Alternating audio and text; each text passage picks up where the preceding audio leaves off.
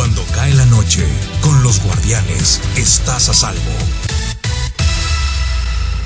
Ya tenemos en la línea nuestro invitado el día de hoy en, para la entrevista en Guardianes de la Radio. Está con nosotros vía telefónica el secretario ejecutivo del Instituto Estatal Electoral de Sinaloa, Arturo Fajardo, a quien yo le agradezco mucho que nos haya tomado la llamada. Arturo, te saluda Carlos Orduño. Buenas noches.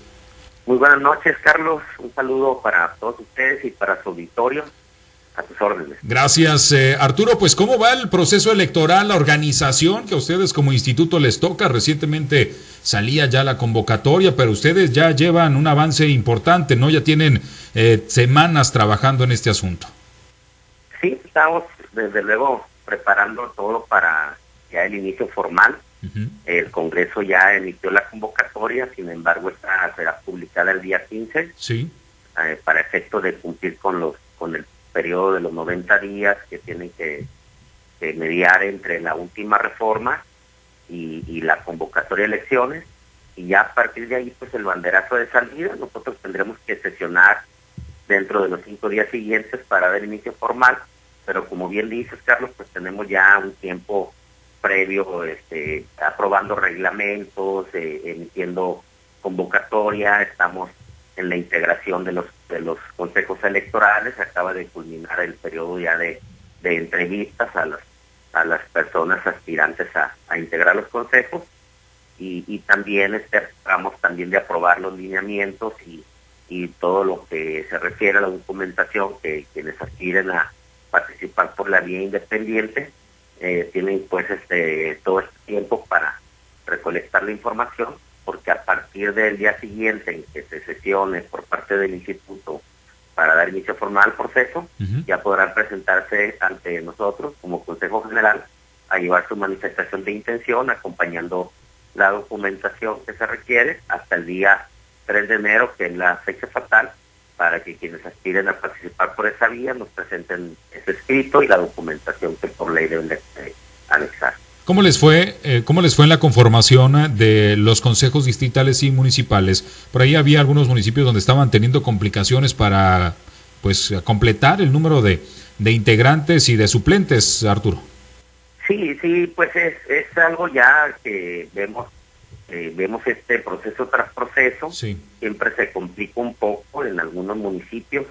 Sin embargo, finalmente la la hubo mucha aceptación, fueron más de 700 personas que se que se inscribieron y que ya pasaron por las etapas del examen, de la entrevista y creo que hay un, universo de, personas con, muy buen perfil para para finalmente este, participar ya sea en una presidencia o bien integrando consejos. Y pues sí definitivamente es una de las etapas más importantes porque pues es la ciudadanía que, que se anima a participar y a formar parte de los órganos electorales y conocer de cerca eh, cómo se, se llevan a cabo todos los procedimientos. Creo que es la mejor manera de, pues, de enterarse y de, y de conocer a ciencia cierta eh, cómo se vive la organización de un proceso y no, no solo irse por lo que se escucha, por lo que sabemos que existe de percepción de los órganos electorales, quien pasa por un por un consejo electoral o inclusive en una mesa directiva de casilla, cambia totalmente su, percepción de lo que es la organización de un proceso electoral. Y bueno, hay un tema que pues también eh, nos interesa platicar contigo, Arturo, y que tiene que ver con eh, pues el dinero y el presupuesto, porque hoy eh, pues está en el Congreso del Estado pues el presupuesto para el próximo año y ahí es donde está incluido lo que se va a gastar en el próximo proceso electoral y hay quienes eh, pues dicen que no hay lana para pues entregar el dinero que pues eh, está solicitando el Instituto Estatal Electoral de Sinaloa. Estos eh, recursos, estos millones de pesos que está solicitando el IES, ¿es el recurso mínimo necesario o es un recurso que sí puede tener recorte? ¿Cómo, ¿Cómo, lo plantearon ustedes? Pues siempre se proyecta un presupuesto Ideal. atendiendo las condiciones óptimas, las condiciones ideales para organizar una elección. Y en este caso tan particular, en un proceso sin precedentes, en el que, aunque ya hay unas noticias alentadoras, pues el panorama aún no, no está claro y tenemos que ir preparados. Y en ese sentido se proyectó un presupuesto atendiendo también a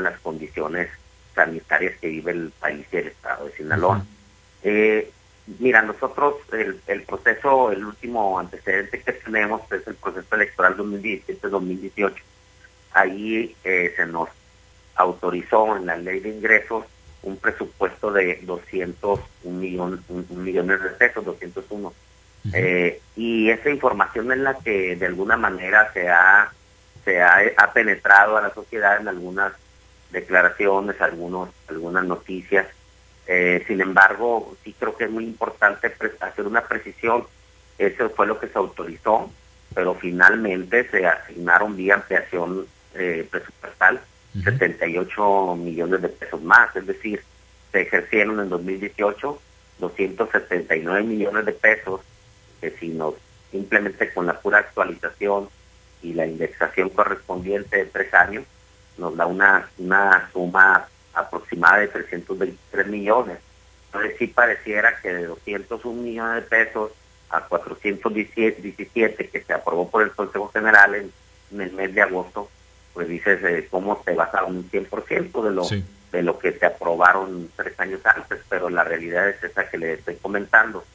Pero además eh, se vinieron una serie de circunstancias adicionales y que no se habían contemplado en el proceso electoral anterior y uno de ellos es el, el convenio con el Instituto Nacional Electoral en el que en los dos procesos anteriores desde que está este nuevo diseño en el que INE la autoridad rectora a nivel nacional ellos absorbían casi en su totalidad los gastos que tenían que ver con la integración de las casillas y la jornada electoral.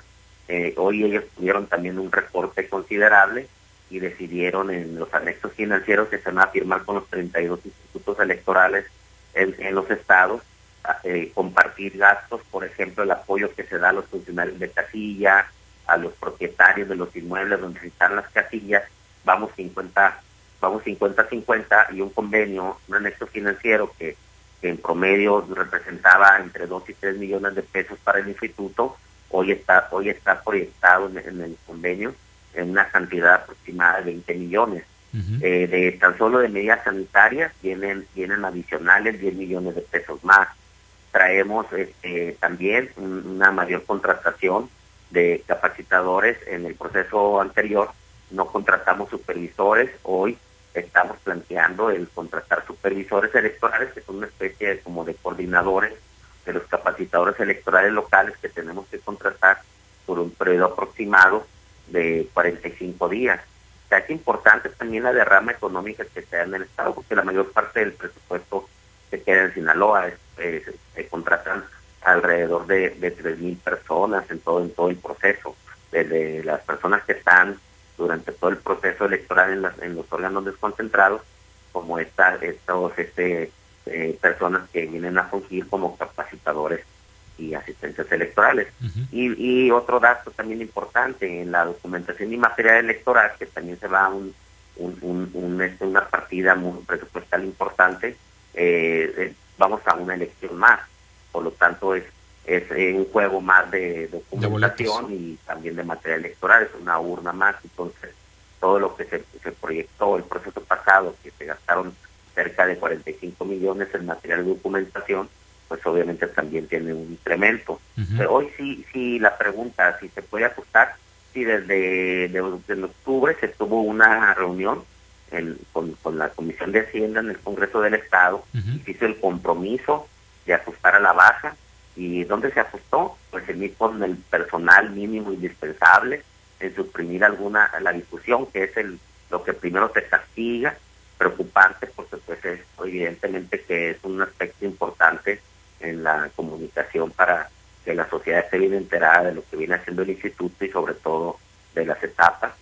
Sin embargo, pues conforme la ley de austeridad es lo primero que se castiga y algunas actividades de educación cívica que no se dejan de hacer aunque haya proceso electoral.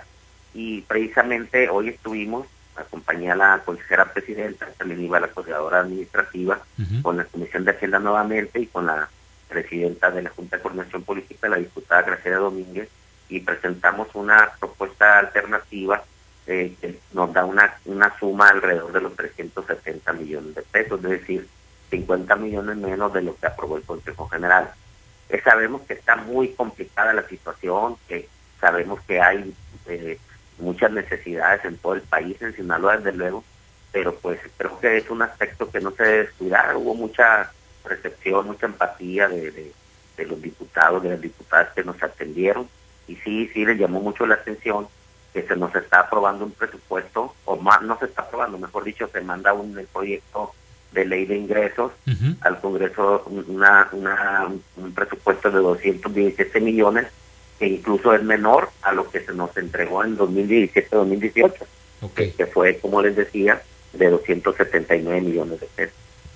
Entonces, el, el presupuesto ya ajustado que ustedes eh, requerirían sería de 370 millones de pesos. aproximadamente, sí, esa es la, es la suma que planteamos. Eh, pues eh, sí le llamó mucho la atención que, se haya remitido un, un, presupuesto menor, inclusive al que esto nos asignó en, en 2018, y está tentativamente se llevaría a cabo una nueva reunión donde eh, pudieran invitar inclusive a, al, personal de la Secretaría de Administración y Finanzas pues para hacer una revisión conjunta ¿no? de, lo, de las necesidades del, del instituto. Oye, eh, Arturo, y en el algo que siempre nos han, nos, nos han comentado es, por ejemplo, los equipos y, el y los eh, pues las sillas y las mesas y todo esto que luego se dona por parte del Instituto Estatal Electoral de Sinaloa a diferentes organizaciones y que eso pues representa un gasto al siguiente proceso porque hay que comprarse nuevo. No, no se puede como reciclar ese equipo para el siguiente proceso electoral, ¿no se contempla?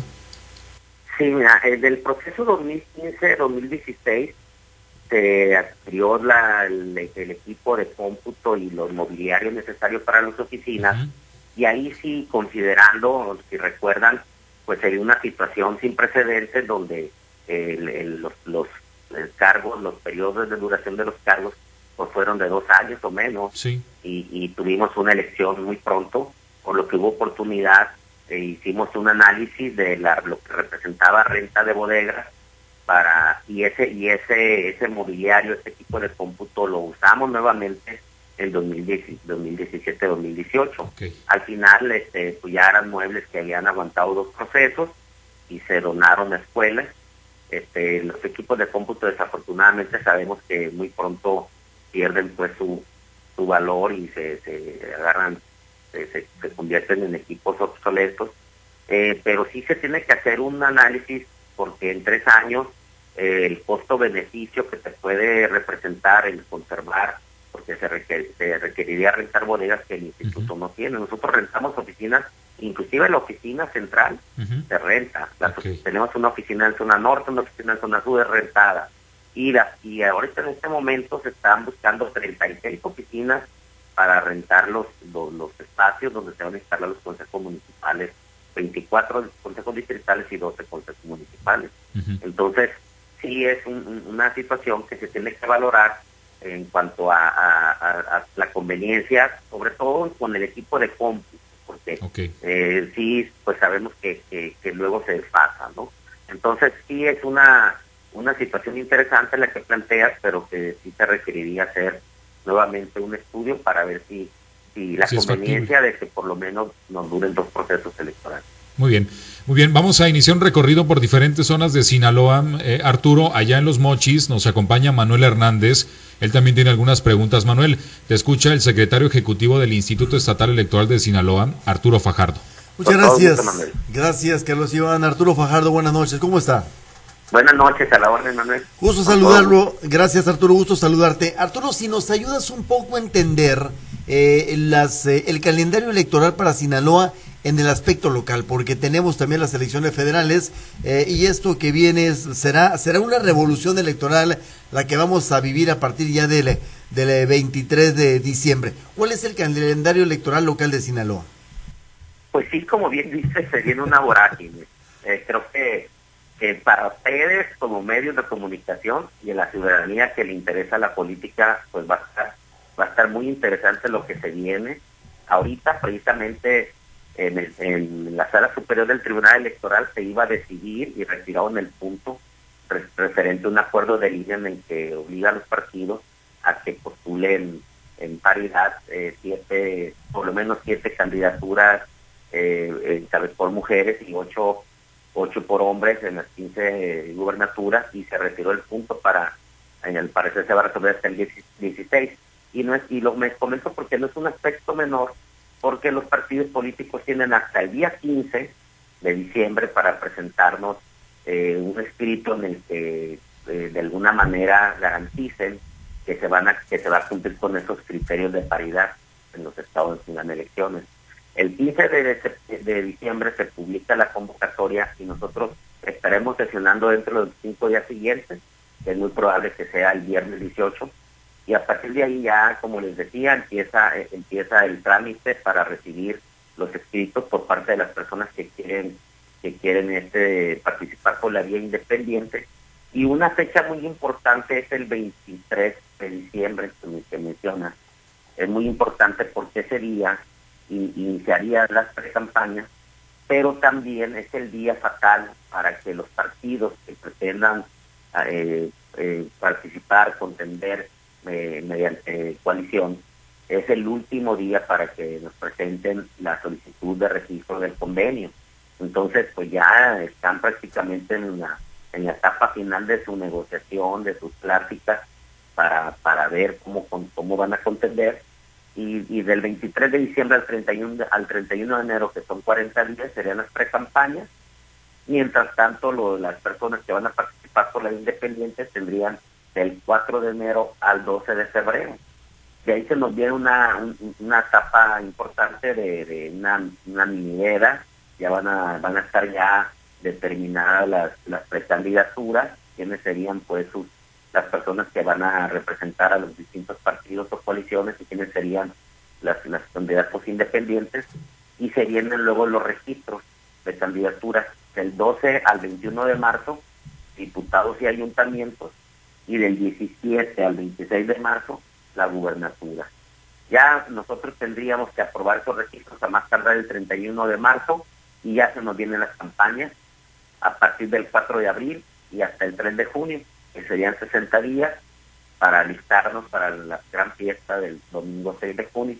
Ya después del 6 de junio, como sabemos, pues se viene la etapa pues más interesante, que son los cómputos que se inician el miércoles siguiente en los consejos distritales y municipales y el domingo 13 de junio nosotros tendríamos que estar sesionando para efecto de entregarle la, la constancia de mayoría a la persona que, que resulte con la mayoría de votos para la gubernatura y mandar el expediente al tribunal para que califique la elección y además también hacer la asignación de las diputaciones de representación proporcional.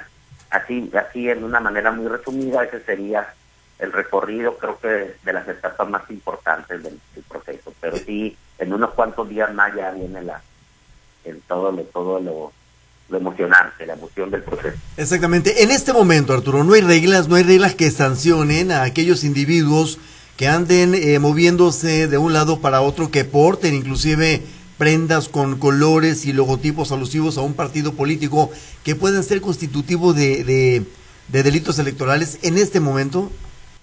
Bueno, eh, nuestra ley tiene una característica eh, que especial que está en otros estados donde establece que el acto anticipado de pre-campaña se da a partir del inicio del proceso y hasta, hasta el inicio de las de las de las precampañas. Así lo establece.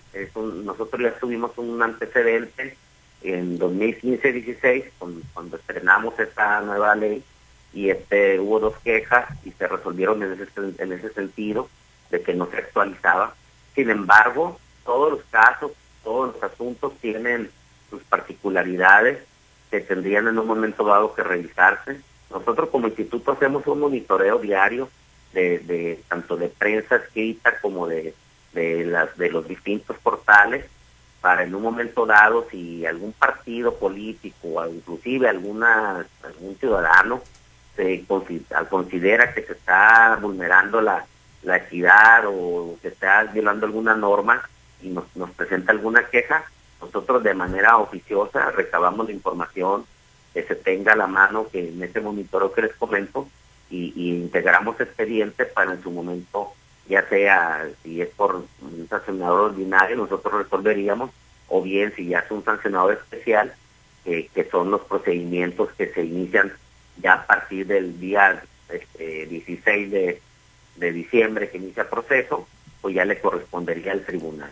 Cada asunto, cada asunto en particular se tiene que revisar circunstancias, detalles, elementos, porque los tribunales han fijado criterios, pues desde el, desde el permitir de alguna manera las legítimas expresiones de, de, que van a participar o que quieren contender o que quieren ser candidatos, ha habido ya diversas sentencias en el sentido de que forma parte de la de la libre expresión de la ciudadanía y además pues eh, sí se requieren elementos muy particulares para que se pueda hablar de, de actos de proselitismo en los que se mencionen de manera inequívoca la palabra votar o sufragio, etcétera. Son, son aspectos que tendríamos que analizar con mucho detenimiento y con las pruebas suficientes como para que se pueda instaurar un, procedimiento. ¿Esto se debería de ser con base en alguna denuncia de algún partido agraviado u ofendido, Arturo? Bueno, eh, siempre ha sido el tema porque la ley en, en, en una norma establece que, puede ser también de manera oficiosa, pero sí es un asunto muy delicado, pues porque pues eh, cuántas personas hemos hemos este leído y escuchado desde ya hace unos meses, o sea, no podemos tapar el sol con un dedo, personas que han manifestado de manera abierta este, a los medios y donde se pueda, que, tienen intención de participar, que quieren ser candidatos, quieren que los tomen en cuenta. Tendríamos pues que, que, que recibir una queja de personas que estén en, en, en, el, en el escenario, en el contexto donde están dando los hechos, que nos puedan dar mayores elementos, por lo menos para iniciar, y como le mencionaba, de ahí nosotros partimos y a, realizar una investigación oficiosa y recabar las pruebas de donde se, consideremos que se puedan obtener elementos para que el expediente vaya muy, muy, muy bien este robustecido, con, con elementos de convicción para que los tribunales en su momento puedan eh, ratificar la decisión que llegara a tomar el. Por ejemplo, ahorita hay dos o tres, eh, quizá cuatro, que se andan moviendo, que tienen reuniones por todo el estado en el caso de los aspirantes al gobierno del estado de Sinaloa por cualquiera de los partidos o coaliciones o de los locales en el caso de municipios como el de Ahome, por ejemplo, que se andan moviendo, que tienen reuniones, que expresan, eh, que hablan ya como candidatos, inclusive con planes con planes hasta de trabajo y qué es lo que quieren para Sinaloa. Eso, esas eh, reuniones y esas expresiones, ¿son válidas? Bueno, pues hay que recordar que la es un derecho constitucional el, el reunirse. Reunirse, sí. Es, derecho. Lo que tendríamos que ver es cuál es el contexto de esa reunión. Políticos. ¿Qué es, qué es lo que se dice en la reunión para analizar si esa conducta en un momento dado puede ser constitutiva de una infracción a la norma electoral. Pero a, mí me, yo siempre les comento me, cómo ningún partido se ha acercado a presentar una queja. Se entiende que, lo que tutela los actos anticipados de pre-campaña y de campaña es la equidad en la contienda. Entonces, ¿a quién afecta particularmente de manera directa una iniquidad en la contienda? Pues desde luego que a los contendientes. Entonces, eh, ningún partido siquiera se ha acercado ni siquiera manifestar eh, su intención de que se reciba alguna queja o que se haya acercado a, manifestar eh, un descontento con, la conducta de, alguna persona. Ahora hay una cosa también que es muy importante recalcar, los partidos políticos son responsables también de manera solidaria de la de la conducta de sus militantes, ¿no? Inclusive eh, antes de que se den las el inicio de pre-campaña, si se configurara un acto anticipado, la sanción principal sería para el partido con una figura que se llama culpa en vigilando, que no es otra cosa de que la omisión o la del partido, la negligencia en la en la vigilancia y el cuidado de, la, de la conducta de sus militantes.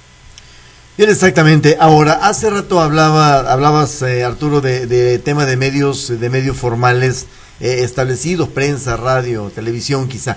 Eh, pero, pero está el tema de las redes sociales. Llegamos a un proceso eh, electoral sin ninguna reglamentación. En este estricto sentido ahí no hay ninguna, ninguna pues vigilancia o herramientas legales para actuar. Estas son libres absolutamente, Arturo. Pues no totalmente. A ver. Sí es una asignatura pendiente, eh, como bien dices, no está suficientemente regulado por la propia naturaleza de las redes sociales, ¿no? Donde pues cualquier persona puede en un momento dado hasta falsificar perfiles y demás, pero sí hay una manera de darle seguimiento sobre todo a las páginas oficiales. Eh, hay, hay páginas oficiales, portales oficiales de los partidos políticos y en su momento de los actores políticos. Ya hemos tenido antecedentes donde hemos, por, ejemplo, hace dos procesos, me parece, si memoria no me falla, eh, nosotros eh, instauramos un procedimiento sancionador contra un un candidato precisamente de, de, la zona de Lébora, no recuerdo exactamente qué distrito, que en su Facebook publicó una, una visita a la iglesia a agradecer que su candidatura. este Entonces eh, nos presentaron la queja y de inmediato nosotros eh, dimos fe, dimos fe de la, de la página y, y este y, y, le, ¿cómo se dice? Sacamos una placa pues de en su momento, porque después de inmediato obviamente la retiraron, pero tuvimos oportunidad de, de, copiar la información y de ahí se derivó una, una sanción por parte del tribunal. Entonces, sí, sí, no, sí está de alguna manera difícil, sobre todo por lo que comentaba. Este, también tuvimos otra en la elección esta tan tan tan polémica, este, ya tienen tiempo en esto, recuerdan la de 2010, eh, donde solamente había dos candidatos a la gubernatura y hubo una queja contra uno de ellos por una página, pero luego detectamos que no era página oficial. O sea, realmente era una, una página, podríamos decirlo, apócrifa de, donde donde solicitamos información y, y pues no, hoy, hoy, hoy cada vez está un poquito más, más este, eh, se puede, se puede hacer más en ese sentido, porque eh, sobre todo el INE ha, este, ha recurrido, ha celebrado convenios con, con, las distintas este, eh, plataformas para efecto de que se les proporcione información oportuna ¿no? respecto a los responsables en un momento dado de, de alguna difusión por esas vías. Bien, así es, Arturo Fajardo, de mi parte, muchísimas gracias. Yo me regreso con Carlos Iván. Carlos. Gracias. Gracias. Muchas gracias, Manuel. Arturo, vamos a ir a Guasave. Ahí está Pablo César Espinosa y también tiene algunas preguntas. Pablo, te escucha el secretario ejecutivo del IES. Muchas gracias. Gracias, Arturo. Qué gusto saludarte. Eh, en el tema de, coaliciones, de alianzas en sus registros, eh, Arturo, ante la autoridad electoral, eh, ¿qué es lo que ya tienen que registrar los partidos para el 23 de diciembre? ¿Intención de coalición, coaliciones formales, distribución de posiciones, quién va a postular en cada una de las que se van a disputar en el ámbito local? ¿Qué es lo que tiene que quedar ya formalmente registrado para el 23? Sí, a diferencia de, de los independientes, que ahí es una manifestación de intención, y, desde luego que revisaríamos en su momento que nos hagan llegar toda la documentación antes del 3 de enero. Aquí en el caso de coaliciones, sí es un documento que debe de cumplir con todas las formalidades, con todos los requisitos que establece el reglamento de elecciones y la ley general de partidos políticos.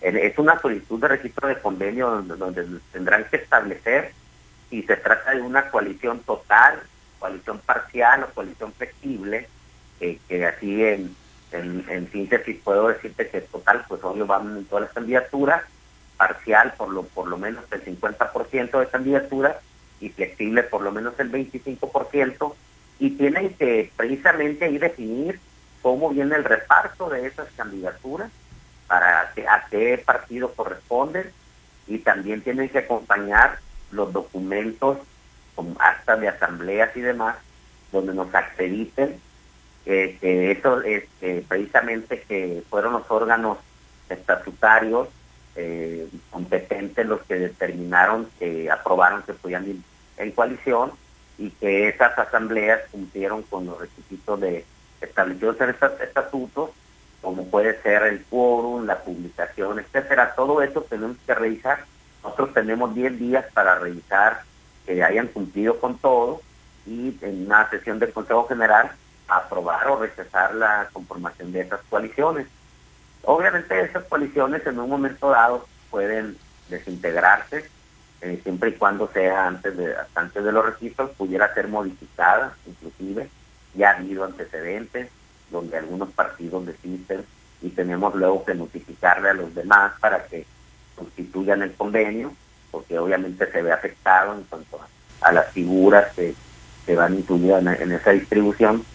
Y, pues eso es lo que viene, la revisión de, de esas solicitudes de, de los convenios de coalición y sí tienen que ir cumpliendo con todas las formalidades. Ahora, eh, Arturo, el tema de la postulación en aras de la equidad de género y en aras de la competitividad y que pues, las mujeres dicen no queremos que nos manden a, distritos o a municipios que eh, tengan baja votación o que estén a priori perdidos, ¿ustedes van a definir o ya definieron eh, cuáles son esos municipios en los que los partidos, eh, hablando de alcaldías o diputaciones locales, en los que los partidos tengan necesariamente que postular una mujer? ¿Hay alguna obligación de, de regiones o de zonas donde tengan que ir mujeres y en las cuales tengan que ir hombres? Pues sí, efectivamente sí hay, hay está, está tanto en la ley como nuestro reglamento, desde el proceso pasado lo hicimos. Nosotros eh, lo que lo, el procedimiento que se hace es, se generan tres bloques. en este caso serían eh, tres bloques de seis para los ayuntamientos y tres bloques de ocho en el caso de los, de los distritos eh, de mayoría relativa y en el bloque del deben de posteriorizar de otro género.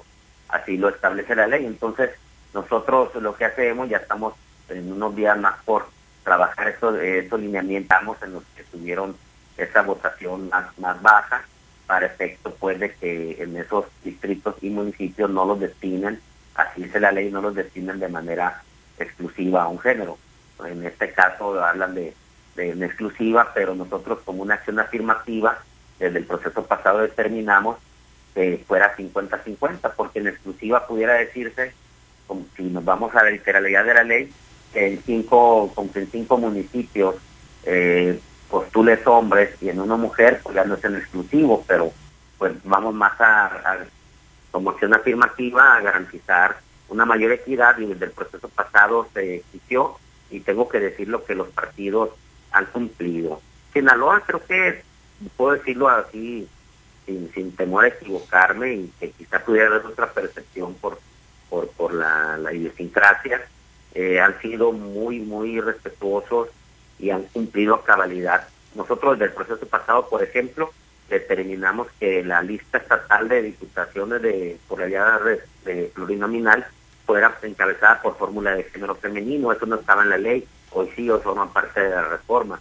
Y de esa manera vemos un Congreso que tiene 21 fórmulas de género masculino y 19 de género femenino, algo que nunca había sucedido. Y, y hoy, pues, inclusive con la reforma que, se dio, hoy se va a garantizar la paridad hasta donde sea posible, este porque si también si, si de mayoría relativa ganan más de 20 distritos este el género masculino, pues no la va a quitar la diputación a, un hombre que ganó en las urnas, ¿no?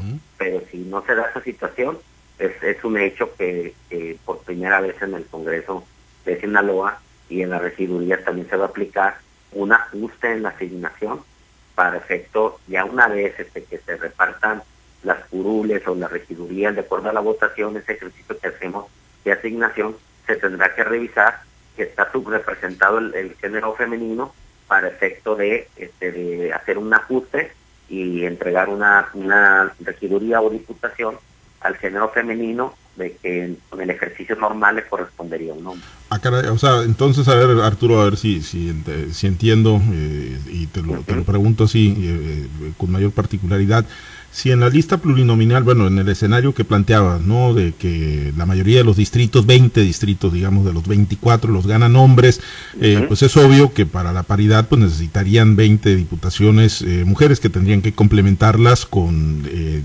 con, con, las plurinominales, ¿no? 12 plurinominales, ¿no? En todo caso. Entonces, las, los listados que, que tienen que ir alternados, aunque la ley marca, como lo apuntas, que tienen que iniciar con mujer, pero pues tiene que ir enseguida un hombre y luego una mujer y un hombre, van alternados, ¿no? Entonces, recorrerían, o sea, sacarían de la jugada a los hombres que vayan en esas listas alternadas plurinominales para compensar con las mujeres. La ley establece un, método que inclusive Sala Guadalajara lo realizó y si recuerdan el proceso pasado, este, después de hacer la asignación, tanto aquí como nosotros, como el tribunal local, en Sala Guadalajara este, aplicaron ese, ese método de ajuste en la asignación y le quitaron una, una diputación al, al, al, candidato del PAN, el, que había, que con la fórmula, con el ejercicio normal que está en la ley, se le había asignado y este y se lo dieron a, a la siguiente fórmula femenina. Vamos a, a, decirlo para ejemplificar, le había tocado a la mujer, a la primera, y la, en el ejercicio le tocaba la fórmula de hombres que estaba en la lista en el número 2 y la sala Guadalajara se lo quitó el número 2 y se la pasó al número 3 del PAN. Y sala superior revocó ya casi el último día a las 11.50 de la noche del, del, del, del 31 y este y, determinó que, que pues eh, por principio de certeza como no estaban esas reglas previamente establecidas revocó y se le devolvió la curul al, al diputado este, de género masculino. Hoy se reformó la ley y está planteado en, en, nuestra ley de instituciones que una vez hecha la, asignación, una vez hecho el ejercicio, como bien comentas en tu pregunta, ahí lo que dice la ley es que nos vamos a ir con el partido que tuvo la mayor votación y se afectaría al, a la fórmula de género masculino que esté precisamente sobre en la en la lista en la el vamos a suponer que un partido tuvo cuatro curules por la vía plurinominal y entonces en consecuencia la cuarta fórmula de hombres se eliminaría para darle paso a la, a la quinta fórmula de mujeres. Así está establecido en la ley.